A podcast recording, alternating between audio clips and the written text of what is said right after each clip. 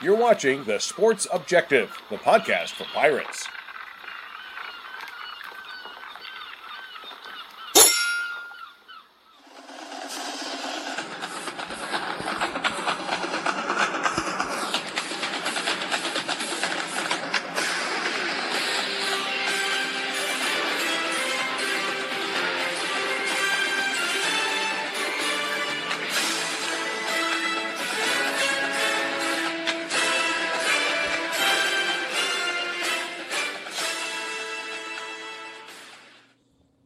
Welcome into episode number three of the Coach's Kid here on the Sports Objective Network.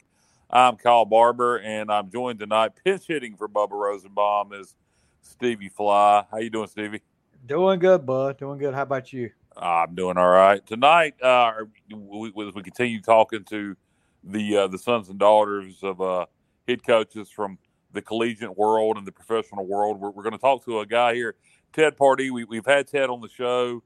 Ted's color analyst for the Houston Cougars. We've had Ted on the show uh, in the past, previewing when, when East Carolina on our regular Sports Objective podcast has played the Houston Cougars. But tonight we're going to talk about Ted's father, Jack Pardee, who, uh, you know, I mentioned that we, we, we talked to, to coach to, to the children of coaches from professional and collegiate ranks. And with, with, uh, with Jack, Ted, he did it all, man. Uh, the the I'll start it off like this: the the only man to ever coach in the World Football League, the USFL, the Canadian Football League, Division One, and the NFL, and and be named Coach of the Year in each of those leagues. That's the big deal. Oh wow! I didn't even realize that. That was yeah. not in my notes here. That's uh, that's even that that's even more amazing. And that and, and, and that's something that will never happen again. So I mean, he I don't think so. He's one uh, of a kind there. Well, some of those leagues don't exist anymore. yeah, WFL doesn't even exist. Yeah, no more WFL. Yeah. Exactly. Yeah, exactly. Yeah, the USFL exists in, in uh, to me in name only. It's not what it used to be, obviously. Yeah. But um, so Ted, we'll, we'll start off. Um, obviously, with, with the basics here. Uh, you know, just like everybody else, you were born. So let's uh, let, us talk about that. Let's talk about uh, you, you, as a child and you where you were born and, uh, yeah. and where your dad was in his career uh, when you when you, when you when you joined his life. So, uh, great question, Kyle. So, you know. I'm actually out in Southern California right now. Uh, I was born here. My dad played, um, he was drafted uh, in the second round of the NFC or of the NFL draft in 1957. Uh, he was the 12th pick in the draft.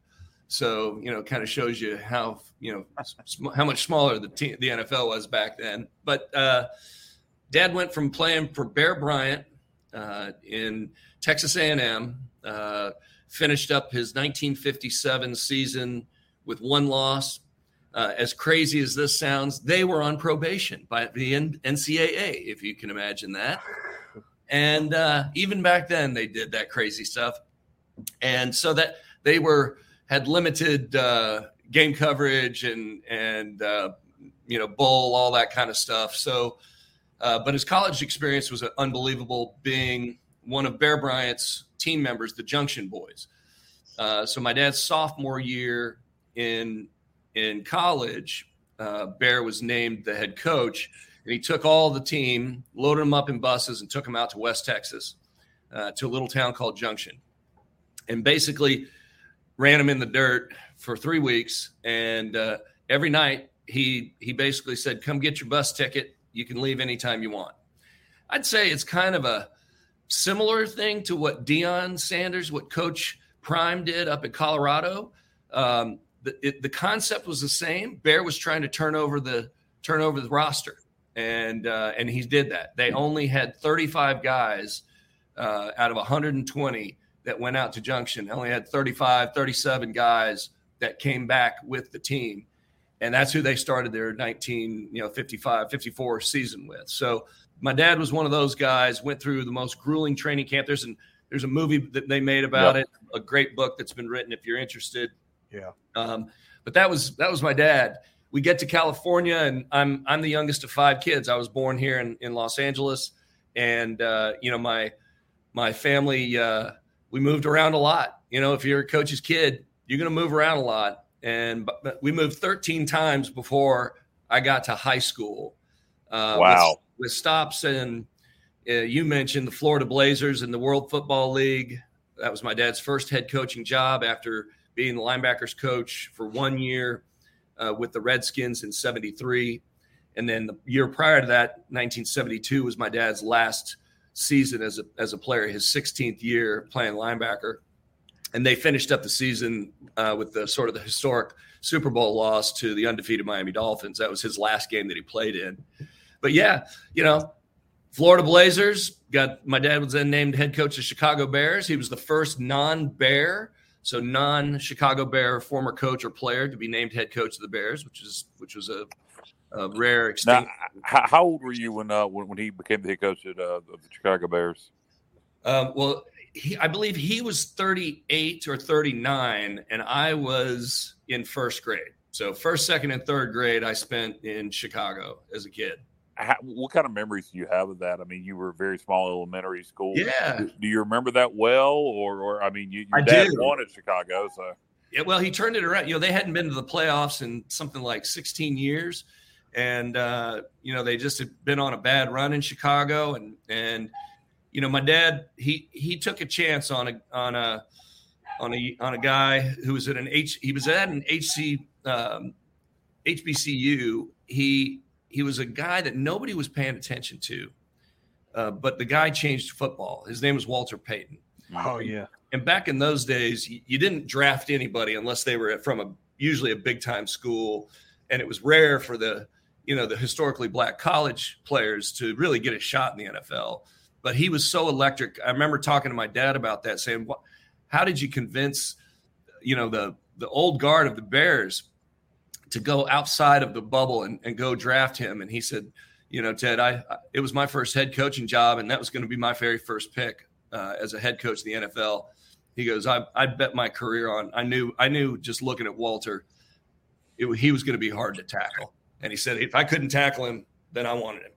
And that was that was his deal. So he brings in Walter, brings in a bunch of other guys, and and uh, you know, in, in our world today, you would never do this, but he gave the ball to Walter, you know, 40, 30, you know, high 30s, 40, 45 times a day, a game. But he did it because that was his horse. And, Yeah. and Yeah. Walter was tough. Man, was he tough? Uh, a, a tough runner, a hard runner, uh, incredibly talented, as we all know. But uh, so I was the kid walking around the, the locker room after the game and, and going over to their facility, which is in Lake Forest, Illinois. And, you know, as a little kid, I, other kids went to summer camp or did different things. I, w- I was I was always at training camp.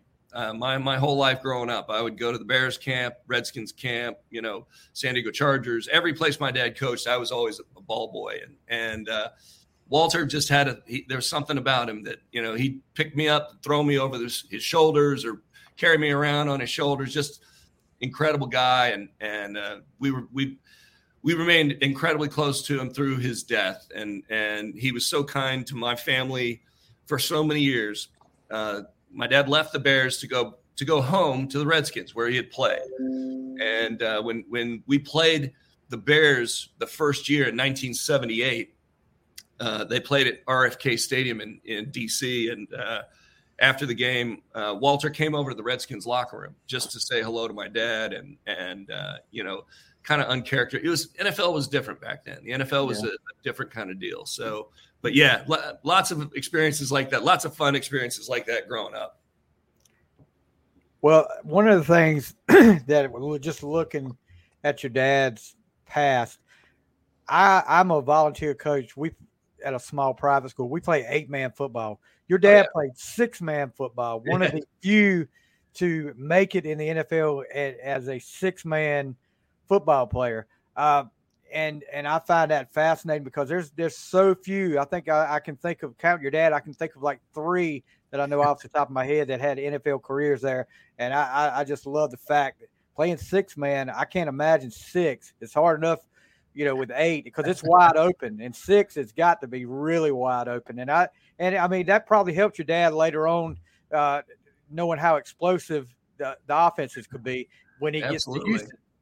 Well, you know, it's it's funny. It, it, it, you probably know six man football. Everybody's eligible, including Yeah. the center. yeah. right? Yeah. So it's wide open, and uh, and you know, Dad, he he uh, you know back then the, another thing that a lot of people forget there's been so many rule changes in football back when my dad played college ball they play it was platoon football which meant when you get on the field you could not be substituted off even with a change of downs so you played both ways the whole game and the yep. second you got substituted you were out for the half so if you were in the third quarter and you got hurt and you got substituted you were done for the game so you didn't come off the field. That was the deal back when my dad played. Wow. So six man football kind of prepared him for that. Yeah. And uh, you know, you look at you look at my dad's offenses that he had. He always tried to uh, build around the talent, right? So when you get Walter Payton, you run the ball, right? right? You know, you run the ball. You go to Washington D.C., you got John Riggins, you run the ball, right?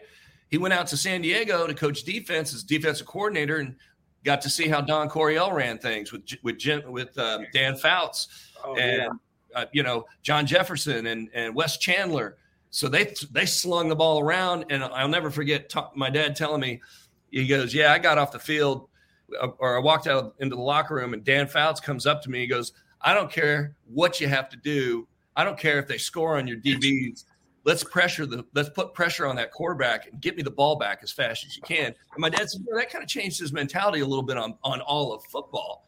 He was a ball control guy early on, and that experience made him think, you know what, maybe there is something to this four wide receiver stuff, and that's how the run and shoot got to the Houston Gamblers. Was was my dad's next job was the Houston Gamblers, and he got Jim Kelly at quarterback. Man, he had. Uh, so many great receivers. Herschel Walker. Well, that was when they merged the team with, you know, when Donald yeah. Trump bought the team and then moved everybody up to New York and merged them with the New Jersey Generals and they became the Generals. And that team, you know, that was the greatest team that never played a game. And it had, it had so many NFL stars on that team. And, and, you know, the, the uh, antitrust suit that the USFL won, but they were only awarded $1 and it was, you know, it was a, uh, a, a you know lot, the the award was trebled, so they got, they got three dollars, and that was the end of the USFL. But but man, it was it was great to grow up in high school, seeing the run and shoot, getting to know Doug. Uh, uh well, Doug Flutie was on that team as yeah. well. Yeah, so getting to know all those guys, they were so just the greatest guys on the planet. Jim Kelly is one of the greatest guys, nicest guy on the planet. Um, you know, I was in college at the time when he was when he was moving to the Bills, and he still had his home in Houston. And I'll never forget being out at a bar one night in the off season with all my college teammates, and Jim was at the other end of the bar, and he sent us a tray of, of tequila shots one night.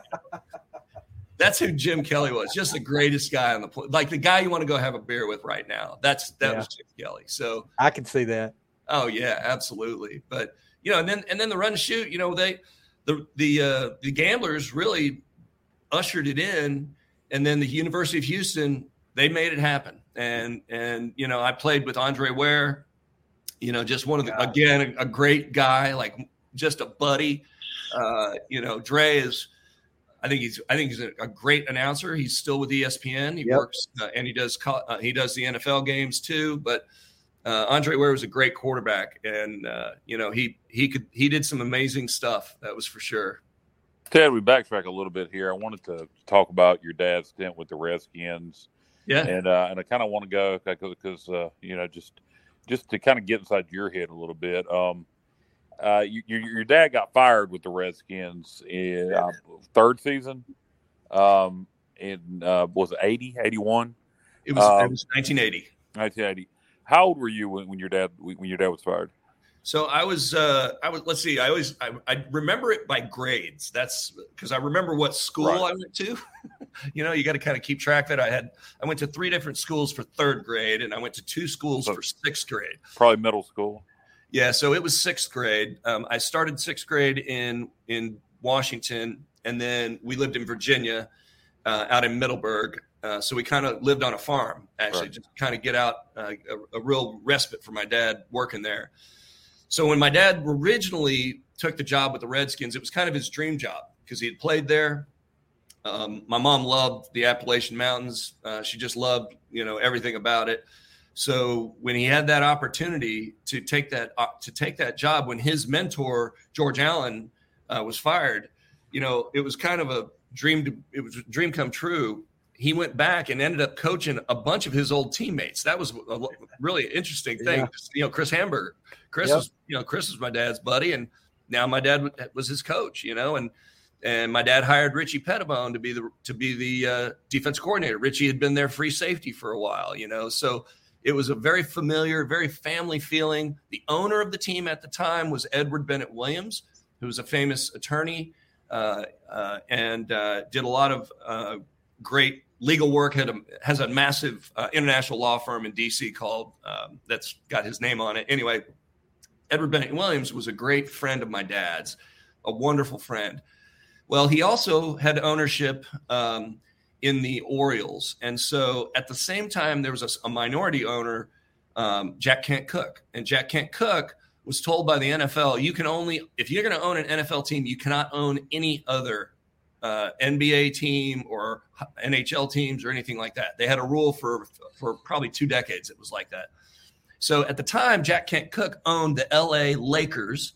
He owned the LA Kings, and he sold them both to focus on the Redskins. And when he came to Washington, you know, we had a we had a, a really it was a weird kind of change of power from Edward Bennett Williams, the owner, to and and he ended up going off to the Orioles and and own the Orioles full stop. So when Jack Kent Cooke came came in, he had a little bit of a different vibe to him, and he rubbed a couple of the players the wrong way. So in 19, uh, 1979, uh, John Riggins held out Yeah. the whole season. He never that. he didn't play just because Jack Kent Cooke wouldn't pay him what he thought he was, you know, what he would deserve. And you know, John Riggins, Riggo was a, I mean, he's a crazy man. Like he back then, he was you didn't want to try to play against him. He was the toughest guy out there, and, and he'd run you over. Um, but you know, I think I think he was stubborn, and and he wasn't going to let some, you know, nerdy um, millionaire at the time uh, tell him what to do, right? And if he wasn't going to get paid, he wasn't going to play. And as much as my dad tried to talk him into playing, it wasn't going to happen. So that happened. And then Joe Theismann got hurt, and Theismann was out for the season. So you got your two best, most important players both out for the season. We finished that year. The Redskins finished, I believe it was six and 10 that year. Yeah. Did not make the playoffs. After going 10 and six the year before and didn't make the playoffs, but it was the 10 win season because of the way the chips fell with the Cowboys. So you can't do that in Washington. You can't, you can't, you can't miss the playoffs two years in a Years row. in a row, yeah.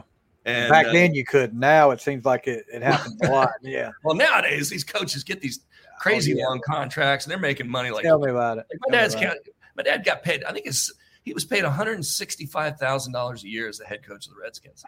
Wow. He was paid forty five thousand dollars a year as the head coach of the Chicago Bears. Wow. Yeah, exactly. That doesn't even work with the inflation calculator to uh, what he coaches make now. no, I really. I mean, really. Um, Yeah, you're right. I so just just not to get on the negative, but I always like to ask this: when, when your dad was fired, or when he took any criticism, you know, in the Washington, the, the end of time, Washington, you know, he- they lost to the Cowboys, missed the playoffs, and that's when he got fired. Yeah. Uh, did, did were you kind of did, did they do a good? How was it for you in school? Were you kind of isolated from that, or, or did Not you, at all. Not Okay. at all. You can't- you can't. You know, DC. the- Like all you got to do is Google 1979 Redskins, and the Washington Times will come up, and you've got you know President Carter on part of the page, and my dad on the other part. Like it, the newspaper used to be everything, and in it, it's such a hot focus of. It used to be. I don't know. I'm, maybe not now, but I'll tell you, it was hot focus on the Redskins, and uh, to make matters even crazier, I went to I went to school with Jack Kent Cooke's grandkids, Oh wow! and so it was awkward. I mean, it was really awkward. They, he had, actually, uh, so his his his uh, uh, grandsons, they held him out of school for the next two weeks. Like they they kept him out of school just because they didn't want those kids getting picked. They were, you know, because my dad was popular and Right. and you know he didn't win, so that was that rubbed everybody the wrong way. But he was kind of a you know a somebody they loved. And, and the other thing was that the way that Cooke handled it was really odd because he held everyone joked that it was the Inquisition. So at the end of the year, he had a series of meetings for two weeks where Bobby Beathard, who had been a scout in Miami when my dad got the job, and he was a hot scout. So my dad insisted that Edward Bennett Williams hire him as his general manager. The irony, and then he put my dad and Bobby against each other, pitted them against each other, and basically said, "All right, I'm only going to keep one of you guys. You got two oh, weeks to sell yourselves to me." And they cut they covered it in the newspaper every day. Wow. Wow. Yeah, it was just wild. So, and you know, it's you know, Bobby's kids and I were friends, and and that's football, you know. And and Cooke ended up backstabbing Bobby in the end too, you know. And Bobby had to go out to San Diego for to finish his career. Yeah. Um, but you know that's that's pro ball. It's super super vicious and competitive. And I'll never forget. I was sitting in our at the kitchen table in in December. Um, you know, almost almost leading up to the new year, like 27th or 28th somewhere in there. And and uh, Dad came home and and we all kind of just stopped and looked. And he goes, "Well, I guess I'm going to be a full time farmer now." and uh, and that that was it. So we, you know, we, we lived on a cattle farm. We, my dad had cows out there, and and uh, sure enough, like three weeks later, San Diego Chargers said, "Hey, we want you to be our defensive coordinator." And we were moving to San Diego. It must be a culture shock to you from uh, from Washington to San Diego. But before I, before we get into moving from Washington to San Diego, I do want to ask you. You know, as we talked about, you know, you going to school with uh, uh, Cooke's kids and yeah. you know all, all that. Uh, Kate Holland, Terry Holland's daughter, told a story uh, last week when she was on here uh, when she was in sixth grade. Ironically enough, uh, she was going to school with a a big booster son, a big booster at UVA, their son, and he uh, started taunting her relentlessly for a couple days. Her dad was going to get fired. His dad was going to make sure that her dad got fired. And she ended up punching him in the face and busting his nose and getting suspended. Did you did you uh, did you have any incidents like that? Well, I did have I did have uh, something similar. I didn't get suspended. It was at that school, and it was it was you know kids will pick on the coach's kids. It's uh, being a coach's kid. You know it's it, it, you gotta you gotta just take the territory for what it is and if you can imagine how vicious people are on twitter and and uh, instagram and everything social media today yeah. kids in school were that way to your face the the thing that was different for me was that i was getting bigger so yeah. you know I, I, eventually played college football and, and played outside linebacker like my dad i'm i'm the exact same size my dad was when he played ball so we my i'm built just like him so by the time i got to high school all of that stuff pretty much ended for me. Right. yeah. nobody, was gonna, nobody, was gonna, mess around with me in high school. So hey, how was it? Go ahead, Stevie. Hey Kyle, we got we got a comment in here that might be a little interesting, Mr. Ted. Sure. Uh, as a guy, Johnny Robertson said his first job ever at 16 was at HBL Porsche Audi. He said, I was 16 when my first assignment at my first job was to deliver a gold Audi 5000 to your dad at Redskin Park.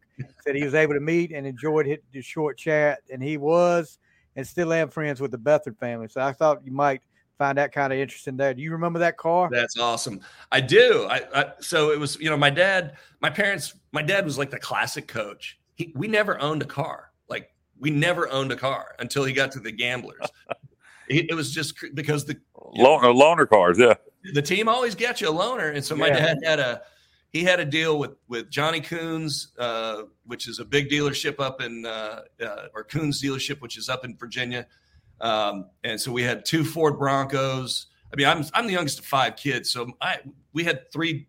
I had three siblings all driving cars, and my mom had to have a car, and my dad had a car. So yeah, I, I remember my mom drove that Audi 5000 actually and it was a front wheel drive car. And I'll never forget after a big snowstorm, she's driving me to uh, to my like dentist or something, and we slide off the road into a snowbank. But because it was front wheel drive, man, it just backed right. It, you know, just pulled right out of that snow and took yeah. back off again. It was pretty funny. But yeah, I remember that car.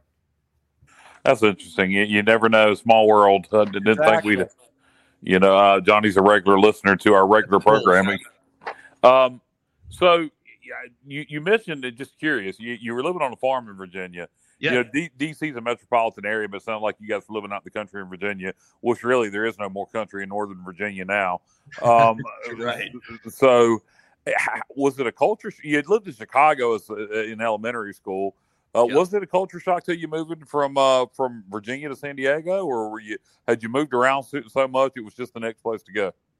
I, I think for us, it was kind of the next place to go. We were really, it was sad leaving Washington because, you know, living on a, you know, 52 acre cattle ranch outside of DC. I mean, it was like, you know, like I said, a dream come true for our family. And, and, uh, um, you know, we moved from there to San Diego, which, you know, it's expensive in Southern California. So we lived in a little, a little rental house uh, in La Jolla, which is a beautiful area. And, and I made so many great friends in Southern California as well there was a little bit of culture shock, but uh, but I, you know, part of what I've had to do my whole career and my life is assimilate. Right, you got to get into a new role. You got to get you got to kind of endear yourself to the folks that you're with, and uh, you know, try to get get acceptance from the from the kids you go to school with. So I went from living in Northern Virginia to living in San Diego, going to the beach, learning how to surf. You know. Uh, trying to make sure I didn't get too many sunburns. did you uh, did you prefer San Diego? Sounds like it would have been a lot of fun high school age.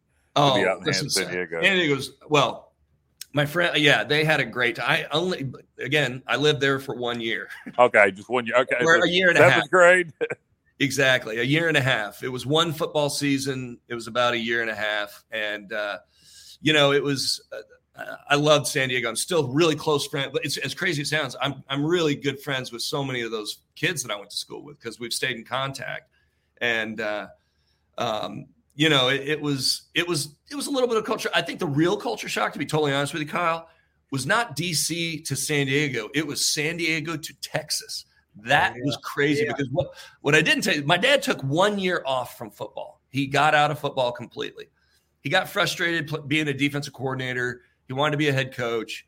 He didn't get any head coaching offers. So he literally left football and got into the oil business and went to work for a friend um, that actually was a senator in, in in New Mexico, and we lived in Midland, Texas, which is in the corner of the Panhandle of Texas. Yeah. right. And so we lived in Midland, and it's an oil town. Like that's it. It- It's oil, and there's nothing. It's flat as a pancake. There's no tree. There's very little trees. It's like West Texas, man. There's nothing out there. And uh, I went from living in paradise in you know La Jolla to living in, in Midland, Texas. And uh, but I had a great time there too. You know, they were wearing boots and Wranglers, and I'm used to wearing OP shorts and flip flops. Right? I mean, it was it was a Sunshine. exactly big time, big time culture change. But it was it was great, and and uh, we were there just one year before the Gamblers called, and we moved from there back, uh, over to Houston. And uh, you know, I, Houston's really been my home, my Yeah. most of my life. I lived in. We moved back out to California during the internet boom, and I'm, I'm in the software business, so I've been in tech business now for 32 years. But uh, and we lived up in the Northeast for a few years too. But we came back to Texas in, in like 2002. Let's let's talk about your dad's time with the Cougars. Um, yeah. uh, obviously, a lot of success, uh, prolific numbers on offense. He had a pretty good quarterback named Andre Ware, first first first uh, first black man to win the Heisman Trophy. Um, Incredible. Incredible. So, um, so uh, talk talk about uh talk about um talk about your memories. Uh, no, I'm confused. I'm Andre was not the first black player. Yes, he was. He was okay. He was the all right, first okay. African American quarterback to win the Heisman. Quarterback, yeah. quarterback. Yeah, because I remember Yeah, OJ won it. OJ Yeah. won it. Yeah, he was the first quarterback. Yeah, I was sitting there reading my notes and I had that wrong. I just had it Yeah, in my yeah. notes wrong. No, I was right. thinking, I was thinking, guessing myself, quarterback. Okay, all yeah, right. QB, QB, and and let me tell you, you know, this th- he's a. Yeah, those are now those are my people. My my my old teammates. We're still close. We see each other every weekend during during football season. I just saw Dre last week. Uh, yeah, I mean, I mean, we we are all super close. Those are my running buddies. I mean, we we built a bond in college that was so tight, and uh, you know those those guys. I love those guys. We we took a team that, you know, they were struggling. They had they they were one and nine in 1986. My my uh, or in, in 86, fall of 86, which was my senior year in high school, and uh, they went from you know one and one and nine or one and ten to we were 10 and one and the number one nation uh, number one offense in the nation uh, setting and breaking all kinds of records. Um, you know just a an unbelievable life experience playing for my dad for three of the four years that i was in school. You know built a, a great working relationship with my dad. You know it's when you're in college and you want to be a goof like i was a complete goof in college i couldn't be you know the boss was my dad. I had to, you know, so it was it was a different deal, but but we had a great time. The best part is when you're you know you're beating everybody up and you're having a good time doing it, and you're doing it with guys that other teams were like, that guy's not any good. That guy's not, you know, Andre Ware. Andre was recruited by Texas, um, but Texas said, no, you'll never play quarterback here. You'll play defensive back for us. So Andre made sure that the first time we played them, we put 70 or uh, we beat them 66 to 24 or something like that or sorry, 66 to 40. And then we beat, we put 60 on them three years in a row. While wow. I, uh, you speak, speaking of big numbers, um, obviously Yeah. very, very, very famous game. Uh, what do you remember about the uh, SMU game? 100, 1,021 yards of total offense. Uh, yeah, yeah. The, the, the, the Cougs scored 95 points, 95 to 21. Obviously, Houston or uh, SMU coming off the death penalty. But what do you, what do you remember about that game? And was that necessary? Well, it's there's layers. I mean, it, so first off, football is a big family, and families, you know, good and bad, right? Yeah. But, but your family. Forrest Gregg was the head coach at SMU, and Ah, Forrest Gregg and my dad were tight friends. Like Forrest, um, he was with Green Bay. So when the USFL folded, my dad was unemployed for nine months. And so my dad became a scout for the Green Bay Packers. Why? Because his friend Forrest Gregg got him the job. So Forrest and my dad have been through things in their lives before. Um, Forrest, uh, there's actually a, a picture of me, my dad and Forrest Gregg shaking at the end of the game and having a conversation. My dad said basically, "Sorry, it got out of hand, Forrest," and, Forrest said to him, "Don't worry about it, Jack. It's football." So then I, I've heard so the SMU. I knew I got to meet some of SMU's coaches later in my career, and uh, and they told me uh, they said that when the team got on the buses, one of the assistant coaches started cussing the Houston uh, Cougar staff, and Forrest got up and said, "Let me tell you something. They they treated us with respect. They didn't back down. They played us as hard as they could. And by the way, that was their third and fourth string that was out there whipping our guys' ass at the end of the game. Excuse my language."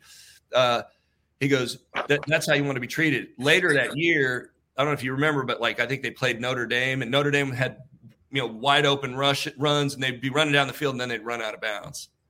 That's disrespectful to your opponent. And Yeah. so to me, Kyle, uh, I want to, I want your best. I want your best. Oh, yeah. And if it means that you're going to roll up 95 on me, and I can't stop you, I can't stop your your third string quarterback or your walk on. We played a, guy, a quarterback named Tim McCauley. He's he was in the top 10 all-time freshman passers at U of H as a walk-on because of that year. Now his records have been have been blown away, but since you know with Case Keenum and all these other guys Right. that, that came in, but you know the it, we're, I'm not talking about like we didn't leave the starters and Andre was pulled at the half, and then this young guy David Klingler, you may know that name as well. yeah. He, he wanted to get his, so he went out there and and I mean you guys know football. They played bump and run. They tried to play cover one against Houston. They and they should have backed into cover four, and they didn't. And so what do you get? What uh, the run and shoot had a ch- auto check back then. If they're going to roll your corners and get in your face, it's all go. yeah, So- we, we had this conversation the other night, um, the guys and I, and I, I, I'm agreeing with you 100. percent I just in terms of football philosophy, when you put your backups in, they need to run your offense, or they're not Yeah. going to learn it. They're going to be useless if you just, you know, use them handing the ball off. Uh, you you got to run your offense. So.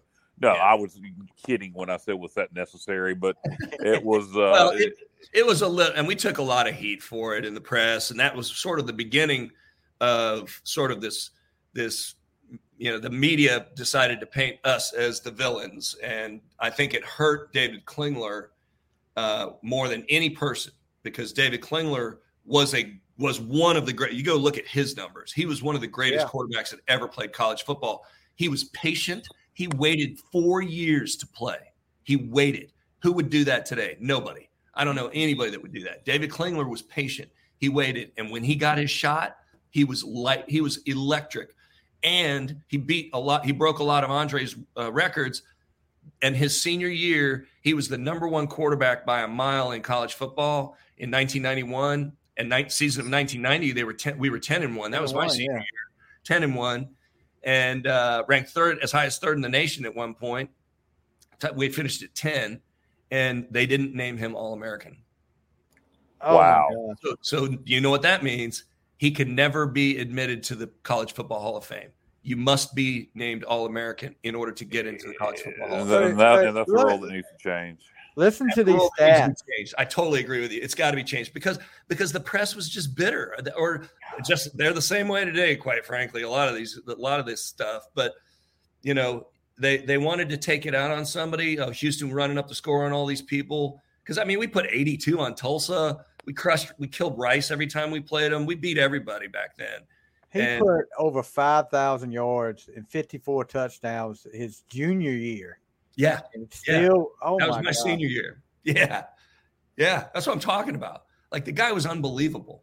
So it's I, it's too bad, but And his senior year, he had, a, you know, mediocre numbers, which would be 3,300, almost 3,400 yards, 29 touchdowns, uh, you know, but not mediocre, but I'm just Well, they only had, like, there. they only But, had I like mean- four wins that year or something. Yeah, like he was only off by 2,000 from his from his junior year. But I mean, yeah, come on, guys. You can't hold can't hold out against a kid in college doing his job. That's, Exactly. that's insane. You- you- your dad moves on to the NFL again after that. cro- Goes across town to the to the Oilers. Um, talk talk about his run there. He had some success. Yeah. Uh, apparently, loved staying in Houston. Well, Yeah. my dad had said, "Look, you know, he uh, he's the luckiest guy. He, he would always say, "I'm the luckiest man on the planet. I got to coach three teams in one town. Like that, that never happens." And uh, so he coached the Gamblers, he coached the Cougars, and he coached the Oilers. And man, so close. You know, I, I yeah, I, I, I think uh, finally the monkey is off of their back, off of our back on that uh, Buffalo thing with uh, with the best Oh yeah, yeah. with uh, thank you to the Colts for allowing uh, Minnesota to come back and break that record uh, last year. That, uh, but yeah, I mean, it, that 1993 season was so close and so un. It, you know, it's it it's like one of those things they need to make a, a 30 for 30 on it or something, man. It, you know, a, a, a what, what it's suicide. You, you go on a on a, a win a ten game win streak. You you know you're just mauling everybody in the play, in the playoffs. You're you're killing the Bills in the in the in the first half of the game, and then their backup quarterback Frank Reich comes out of nowhere and wins the game. Like it just was crazy. what do you what do you remember your dad saying after that game? I mean, I, I I'm- I'm sure it was a shock, but I mean, what what was his reaction after that game? Well, this is kind of where you know there's. I think I think there's the fan perception of what football is and what they think should happen, and then there's the reality. So, the first thing that happened was ownership and general manager they got involved. Like they stepped in and said, "We're going to make some changes," and they made you know they they forced my dad to fire two awesome coaches, uh, Jim Eddy who had been my defensive coordinator at Houston. He went on to the Cowboys and and had a long career in the NFL. Uh, Jim Eddy and Pat Thomas, and Pat was a great Texas A&M cornerback. Played for the Rams for probably I twelve. remember, yeah, PT Pat Thomas, uh, two of the greatest people on the planet, and uh, and they were the guys that were that took the fall. They took the blame, and you know that was hard for my dad to do that. Um, and then they said, okay, we're bringing in our guy, and our guy was Buddy Ryan. yeah. So, you know, everybody thinks the head coach has all this leeway and can do whatever he wants. And you know what? Even Jack Pardee, who was college football Hall of Fame, you know, respected legend that played the game for 16 years, coaching for you know, all these great players, even he got told what to do by ownership. And uh, that was unfortunate. It really was. Buddy, you know, Buddy, my, we, my dad has known Buddy for years. Uh, they come from the same coaching uh, tree, uh, which is the old Chicago Bears, the Bear defense. So the Bear that a lot of teams or people will talk about was, was invented by George Halas, obviously, and then George Halas had a defensive coordinator named uh, named George Allen who took the Bear defense and then you know put his fingerprint on it, and then that's the defense my dad ran his whole career, and that's the defense that I played under. Uh, we still see it today all over the place. A lot of the four man fronts that you see are are they originate from the Chicago Bears, and uh, so so Buddy had his flavor of it that he called the 46. Right. And uh, it was actually people. He didn't invent the 46 defense. He he took a sub defense, uh, as it's called, right? So you've got your main defense, and then you would have subsets, right? So you have nickel, for instance, is a sub, mm-hmm. right? Or dime as a sub, right? So so the 46 was just, hey, you change the front responsibilities, and you put a you put a strong safety on the line of scrimmage as a either a rush end, which is now why we have this rush end term, or and and strong safeties back when I was playing football, they were six five. The strong yeah. safety was was big, like a linebacker. That's why these rush ends are all six five now, right? Not five ten. Free safeties were never five ten. You can maybe a cornerback, but uh, you know, think about guys like Steve Atwater. I played against yeah. Steve Atwater. He was at Arkansas. Um, I played against. Uh, there was a bunch of other guys that that were just big giant guys that played uh, safety. But anyway, that was what it was. So, you know, Buddy came in, played a high pressure defense, played the 46 primarily, and uh, you know he he did fine. But what he did to you know the term culture is a little overused today. But what he did to the culture of the team was really bad, and yeah. you know like like he would do things that were um, not team like. And as an example, if he got embarrassed, if like one of his play, like very competitive in, in practice, very competitive, very like over the top competitive with the offensive coaches, um, to the extent that the the offensive coaches and the defensive coaches had to have separate locker rooms at the Oilers facility. Wow, because there's so much uh, hatred between the two. And my dad had could not have a single staff meeting. He had to have separate offensive meeting and defensive oh, wow. meeting. And Buddy would do things like if he got embarrassed, one of his guys got beat, he'd just pull everybody in the defense off the field and say, okay, we're done with practice and go in. And he did it multiple times, multiple times. and so, you know, again, this is the inside baseball that a lot of people don't tell you about. But, you know, those owners, they might be really good businessmen, but they're not really good at, at putting people together that need to be on the same page to be successful. And the only way all the best teams that I was with, everybody was pointing in the same direction. Everybody mm-hmm. was. We had one leader. We had one leader on offense, Andre Ware. We had we had you know our offensive coordinator John Jenkins. We had Jack Pardee was our head coach, and Jim Eddy was our defensive coordinator. And they were the men. They were the dudes. They respected each other. Were, were we competitive on in practice at Houston? Or heck yeah! Like we did. I didn't want Andre Ware to complete a pass in in those practices but we were still teammates. And we had to work together. So everybody wonders why were the Oilers so divisive back in those days? Well, it was hard for it was hard for the head coach to manage the team the way that it needed to be managed because yeah. his his authority had been undermined by the owner. That's and, unbelievable. And it gets so bad, you know. You, everybody remembers the incident on the sideline where uh, oh, yeah. Buddy Buddy punches Kevin Gilbride on the sidelines, uh, and you know just like you said, it, it's good. You know, it's almost like the owners wanted to get the flashy name in there, uh, the Buddy Ryan name in there, but you didn't think about the chemistry that how, how you you mess with the chemistry on that team then because you you look at the Oilers, you know, the House of Pain. Oh they, yeah, they they had a good thing going, but just because you get the flashy name in that doesn't mean you're going to be any better. And uh, it, you know, you know the, the, it just it just blows my mind that you know, they had so much talent on that team. That team Definitely. was so good, so good defensively and offensive. Like, like blows your mind when you go back and watch them play. But the reality was that the leadership was they were so focused on the bottom line that they they couldn't think big picture. And sometimes what, what I appreciate about the NFL today is I think that there's some owners that are good businessmen and they do think big picture. They do think about, okay, hey, we need to be we need to give this coach time or we need to not undermine this guy's authority. We need to do it the right way. Those types of things. But there's still some kooky teams out there. Uh, let me tell you, some kooky owners. But oh, yeah. you know that it.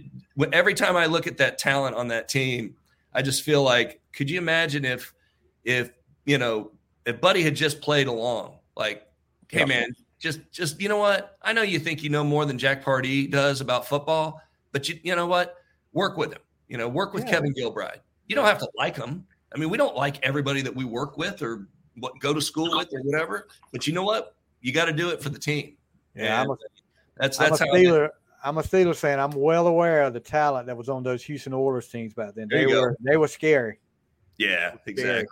Uh, The team that to- could have man. And then and then what? The, what did the owner do? He ended up trading Warren Moon, the, Oh you know, God, yeah. the greatest quarterback ever. Like, or Well, that- the Oilers at least. Wasn't wasn't that after the owner made a threat if they didn't make the Super Bowl, he was going to have a fire sale? Was that Bud Adams? Yep. Yeah, Yeah. Bud Adams. Yeah, they still own the Ti- the Titans. Their family still owns the Titans. Well, I wanted to wanted to get to a couple things here as we wrap it up real fast. Um, I wanted to ask you more. Uh, you, you've talked about it quite a bit, but just you, playing for your dad, as you mentioned, you know, playing against Andre Ware in practice, et cetera, et cetera. Was your dad extra hard on you, or, or did he just treat you like one of the boys? No, I mean, he, he- you know, he he said, "Look, I can't give you anything. I can't. You're going to have to make it so obvious to everybody on the field. Every player is going to have to be convinced that you deserve to be out there." And so that put it on to me, and you know, that was totally fair with me. You know, I, I feel like um, uh, it, it was it was tough, but it was it was what I needed to do to earn the respect of my teammates. And that's the thing that I appreciate the most because today I can, you know, walk around the University of Houston and I w- I wasn't a superstar. I played, but, you know, not a ton. And uh, I was a backup on defense and I played special teams mostly. And, and I was the deep snapper. I did that too back in those days. And Um, this is go ahead. What's that? Uh, if you were, uh, go ahead if you weren't finished with your thought.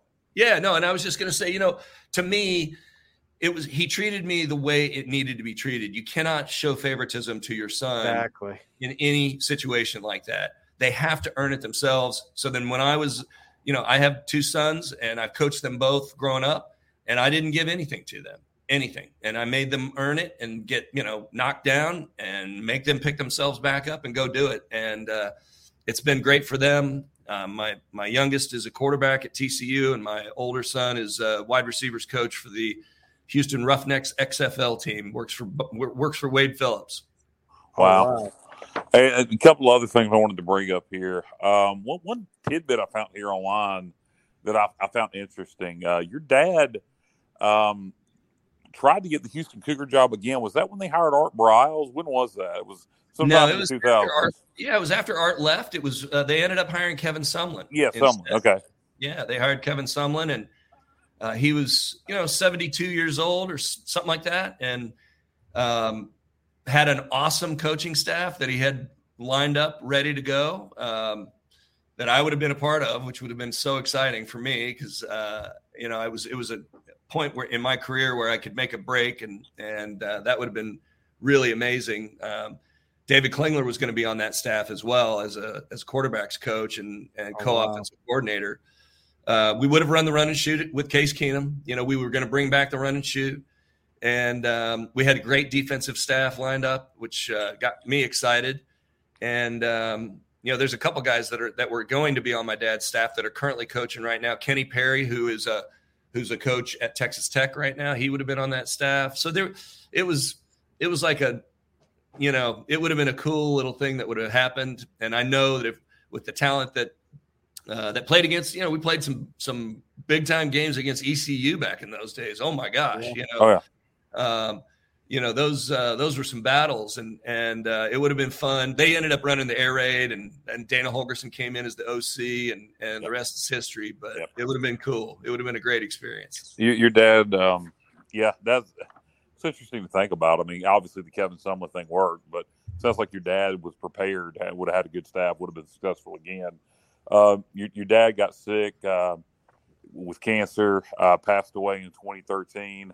Um, how, how how did you you know I, I dealt with cancer um um you know I, I had colon cancer um you know going for screenings constantly constantly live with the fear uh your dad sounds like he found out pretty late stage that he was sick So that was the third time he had had cancer. oh Um, wow okay so yeah, you all you'll have the to- battle you'll have to check it out online. But when he was when he was 27 years old or 30, 20, Oh, yeah, yeah. 27, Yeah. he was diagnosed with melanoma when he was playing for the Rams, and this is before I was born. Um, so he uh, he he was out of football for a year. Uh, so he he missed weight. So technically, he played 15 years. He didn't play 16. He played 15 because he had a gap of one year. And uh, so my mom was reading the LA Times and uh, was reading this, a story about this pitcher from the Houston Astros who had just died of melanoma. And uh, Ted Umbricht. And it was weird because he wore number 32, and that was the same number my dad wore. Yeah. And she said, you know, she was reading the article and he had a brown mole on his arm, like up on his shoulder here, cl- close to his shoulder, a brown mole. And they didn't catch it soon enough. Um, and he passed away. And his his jersey hangs in uh, Minute Maid Park. He was a great pitcher for the Astros. And this is in, you know, 1966, somewhere in there, 65. And uh, so my mom was like, Jack, you've got that black mole on your arm. You know, we really should go get that checked out.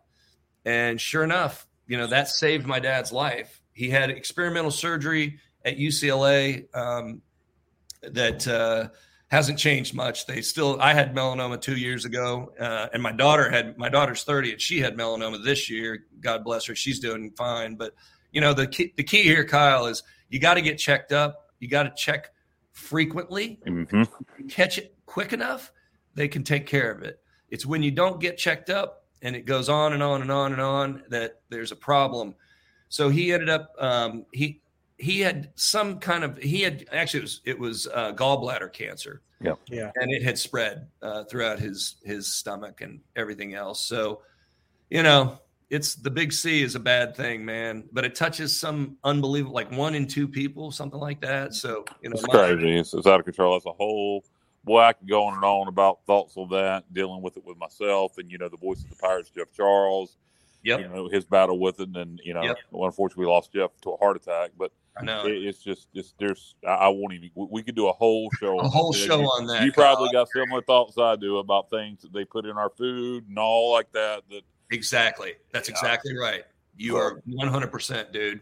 100%. And, you know, you got to go fight just to figure all that stuff out. But yeah, you know, and, but yes, you know, it touched our family. Um, you know, when, when I got melanoma, my, my mom, you know, freaked out. My kid, my uh, siblings were all freaked out because it was like a, you know, for back in the 60s, it was a death penalty, you know? And Yeah. My dad was lucky to beat it. Um, I I luckily have a great doctors, and you know we got it done, and my daughter got it done this year too. But you just got to go get checked up. That's yeah, my my my wife's um my wife's grandmother uh, also had melanoma in the '60s, and uh, thankfully, uh, you know, it was Duke for her.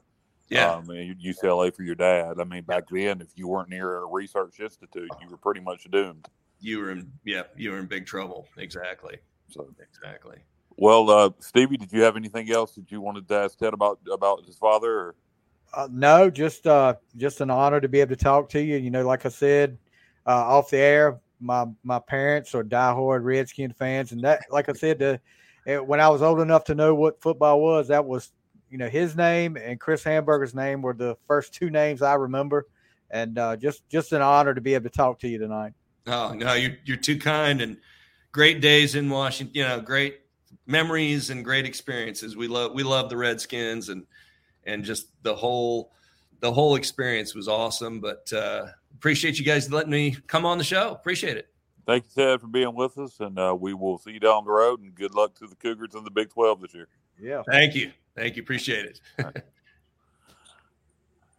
Uh, All right. Waiting on. All right, there we go. Hey, There there, we we go. so uh, we got the, the coaches kid is an archive, guys. If you enjoyed this show live, uh, go on our YouTube channel or anywhere you listen to podcasts. Listen to previous episodes. Episode one was with Tommy Bowden, obviously former head coach of Clemson and Tulane. We talked to him about his father, Bobby Bowden, amongst his own career. And then the other episode that we have out, which I mentioned earlier, it was with uh, Kate Holland Baynard um, as she talked about her dad, uh, legendary UVA head coach and former East Carolina athletic director Terry Holland. And uh, that's a personal favorite of mine. I love Terry so much. Yeah. And uh, so go check that one out. He list all of them. All of these episodes have been good, including tonight's episode. But just from my personal note, that one right there is uh, of all the podcasts we've done, and that's covering everything. Uh, that interview with Kate Holland is one of my favorites of all time. I really enjoyed that interview because it, it's really nice to to solidify what you thought of a man, what you saw of a man, knowing him, uh, you know, but not personally, knowing him on a surface level. The man you thought he was is exactly what he was. So uh, go check that one out if you haven't yet. And uh, waiting for that to get off screen, I'll wrap it up. Hello, Bubba. There we go. All right. There we go. All right. So, uh, so Steve, there's Bubba right there. Bubba's popping in, making a cameo here at the end. Yeah, But uh, didn't think Ted didn't think Ted was gonna sign out uh, before the before the show was over. So yeah, I was trying to uh trying to fix the overlay so nobody had the logo on their face. that's uh, you know, the old logo. You don't you don't want the You old logo over on my your face. face. So uh, we uh gonna promote uh upcoming content, I guess, real fast before we get out of here. Uh, tomorrow night we have uh the Pirate Preview, and uh, uh wh- wh- who is it? Just uh me, Matt, Dave tomorrow night. Bubba, what, what's the story with that? we will have either Adam Witten of the the App State Network, obviously their play-by-play guy, or um, one of the guys, probably perhaps Big C from the Black and Gold podcast. Okay, so you got to tune into that tomorrow night, the uh, Pirate Preview, as we preview East Carolina Appalachian State. Me and Steve, Stevie will be back with you Wednesday night about 8 o'clock, as we will have Terry Gallagher on with us as we talk about his record-setting performance against Appalachian State. We will have a top five of some kind. Steve, you'll be thinking about that. We got to have a top five Oh yeah, I It- forgot about that. and and also uh, Wednesday night. Uh, uh, don't forget before uh, just another sports podcast with me and Stevie. You got Sonny and Semenza, former East Carolina tight end. Jay Sudhalter, former East Carolina linebacker. Matt Semenza. will be previewing this week in college football and giving their picks for uh, week three of the college football season. So tune into that Wednesday night uh, before just another sports podcast. And then on Thursday night, we have uh, uh, the Jesus Christ, I can't think of the name of the show. I'm horrible at this. The inside slant. The inside slant. Thank you. That that's where we take a wide, broad spectrum at all, a big look at all the big world of college football, and we'll be looking at week three games. We'll have guests on from throughout the country, uh, previewing the big games of the week for week three. Um, I just Uh, can't remember the name of the damn show, but it is the the inside slant. So. Uh, Inter- interesting note, guys. I don't know if you guys are paying attention to Monday Night Football, but Aaron Rodgers lasted one series and got hurt. Uh, not yet known how severe the injury is. He got sacked. Didn't look anything bad. He went down pretty easy, but uh, had to had to get. He was he was escorted off the field and hadn't been back then. So Zach Wilson steps in for uh, Aaron Rodgers. So should be interesting to see what kind of injury this is. Yeah, big story in the NFL. Obviously, Aaron Rodgers uh, getting injured. Um, huge news. So uh, hopefully, nothing too severe. Yeah, it would. Uh, it, it would be good for the Jets, that's for sure. No, definitely not. So, all right, Stevie, Bubba, and for uh, Ted Pardee, I am Kyle Barber, and you have been listening to the Coach's Kid here on the Sports Objective Podcast and Network. Good night, everybody, and go Pirates. See ya.